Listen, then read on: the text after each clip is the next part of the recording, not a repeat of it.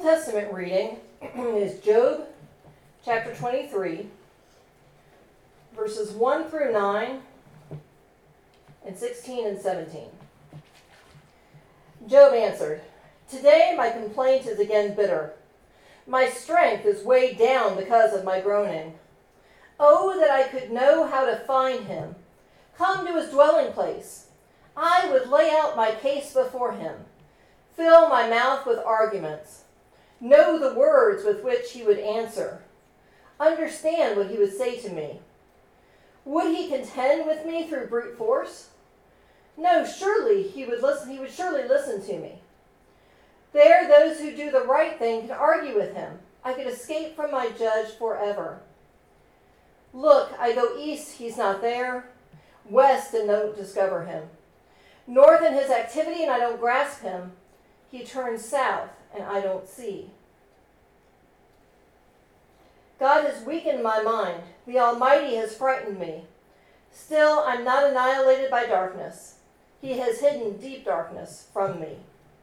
It's the word of God for the people of God. Thanks be to God.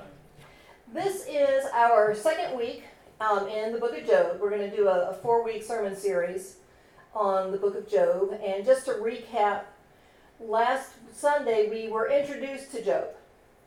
And Job uh, is the is, in the middle. Of, he does. Job doesn't know this, but he's in the middle of a of a debate between God and the adversary.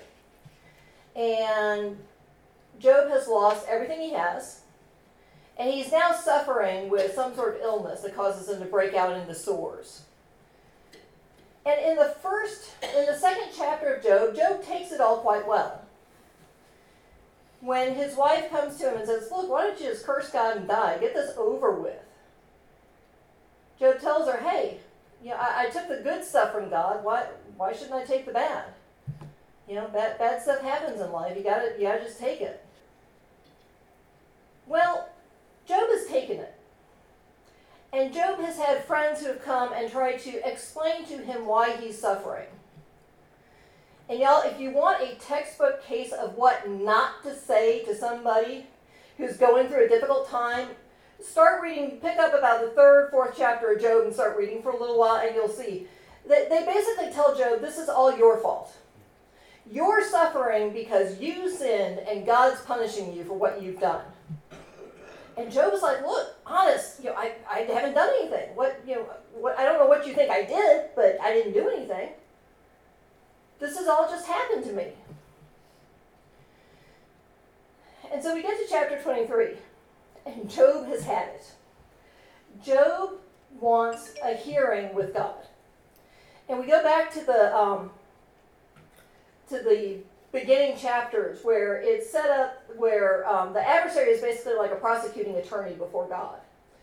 And Job is wanting to get into that heavenly courtroom and have a hearing before God where he can lay out his evidence of, hey, I hadn't done anything wrong. Why is this happening to me?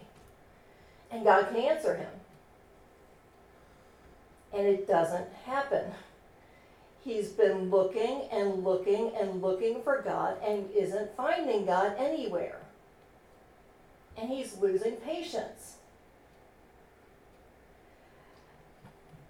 Y'all, I think these verses are important because this happens sometimes. If this has not happened to you, you are an extremely fortunate person. If it has happened to you, you understand what Job is saying. And if you haven't had it happen to you, you might want to pay attention because it, it can happen. And it does happen sometimes. We, we feel sometimes we, we can get so down and so caught up in our pain and in our misery, or even just depression, that we, it doesn't have to be physical misery like it is with Job. It can be just our, our emotional state. That we feel like we are praying to God, and, and the way I describe it, because I've been, been there and done this, it, it, feels like my prayers are just bouncing off the ceiling. You know, I'm, I'm sending these prayers up to God, and everything just bounces off the ceiling back at me. It's not going anywhere. St. John of the Cross called it the dark night of the soul. And he said that it was a, a spiritual thing that some of us have to go through. It, it, it's, a, it's a phase, if you will, an experience that happens sometimes. Sometimes we feel distant from God. And we feel so distant that any of our attempts to reach God don't seem to be doing any good. And that's what's happening here for Job. Job is doing his best to stay the course, to hang in there, and to, and to trust in God, but it's getting hard. And he wants a hearing, he wants an answer. He wants to know that God has, has heard his pleas. It's interesting that besides St. John of the Cross, who is an ancient example of the dark night of the soul, it came out after Mother Teresa passed away. Her diaries were released. Mother Teresa spent decades in a dark night of the soul. She spent decades praying to God and feeling like God wasn't hearing her prayers. Now, y'all, I, I am a good Protestant. I, am not a, a believer in saints, but Mother Teresa was a really amazing woman and did really amazing work and is a wonderful role model. And mother, if Mother Teresa felt like her prayers weren't being heard, suddenly I was like, okay, wait a minute, maybe I'm not such a bad person for, for going through these, these dark times. If it happened to Mother Teresa, then you know it can happen to anybody. The thing of it, it's not how do I avoid a dark night of the soul. You can't. It, it either comes or it doesn't. There, there's no avoiding it. You know, there, there was nothing Job could have done to have avoided being in the fixed season right now. What we can do is decide how we move through it. Because it's not a matter it the important thing is not to get stuck. It's not to quit. This this is one of those times of when the going gets tough the tough get going. And, and you gotta you know you what we're called to do is to persevere. And i don't if uh, if you read the bible regularly go for it i don't necessarily recommend that you read the next 14 chapters of job if you haven't read the Bible much. It's a lot to take in. But you will see Job over and over and over again wrestling. Job doesn't quit. He keeps asking for God. He keeps asking for a hearing. He keeps asking for an opportunity to plead his case. He keeps asking to find out why is this happening. And we'll get to that next week the resolution. But there's a lot of time that Job spends, and we don't really know because it's a biblical story. It, it's a long biblical book, but we don't really know how long this whole thing went on for Job. Some people, you know, I've seen some folks who, who have terrible, horrible things happen to them, and they move through it pretty quickly and come out on the other side, and they're okay. And then I see other people who slog through years and years and years of stuff happening. And what we don't always realize in that dark night of the soul is that the thing that is enabling us to keep slogging through it is the very hand of God that we can't feel. God is still present, even here where Job doesn't feel God's presence.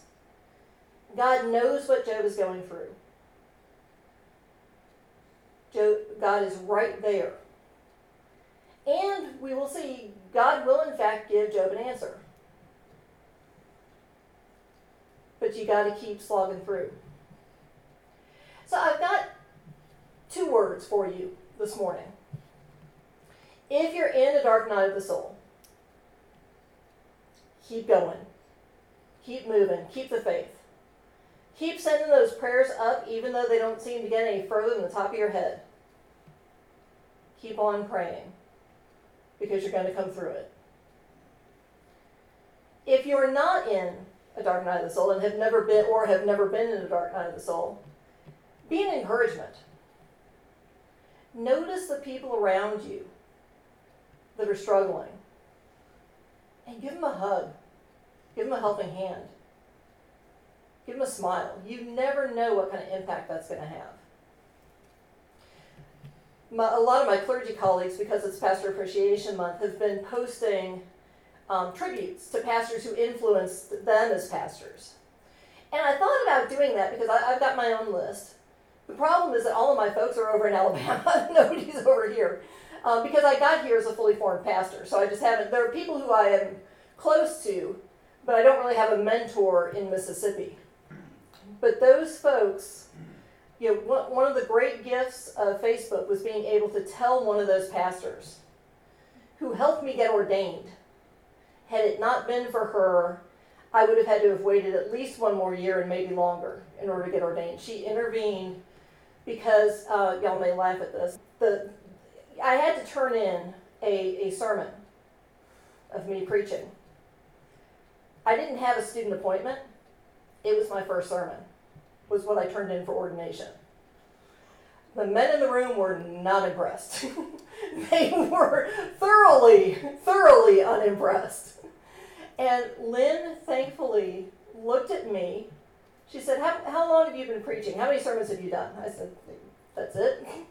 She said, Okay. She turned around to the men in the room and said, Think back to your first sermon. How good was it really? She said, and she made the argument that what I needed was to get ordained, to get into a church, and to preach on a weekly basis. And I, I, I don't make claim to be any kind of great or wonderful preacher, but I can tell you that I have made great strides of improvement in 20 years from that very first sermon. But that woman was an encourager to me in what was a very scary situation because they were fully prepared not to ordain me. Um, and that woman was the light of Christ. And so I invite you to be someone else's light. If you need light, reach out. If you've got light to share, give it. Help others to move through what you're going what they're going through. Be the hands and feet of Christ to someone in their dark night. Amen.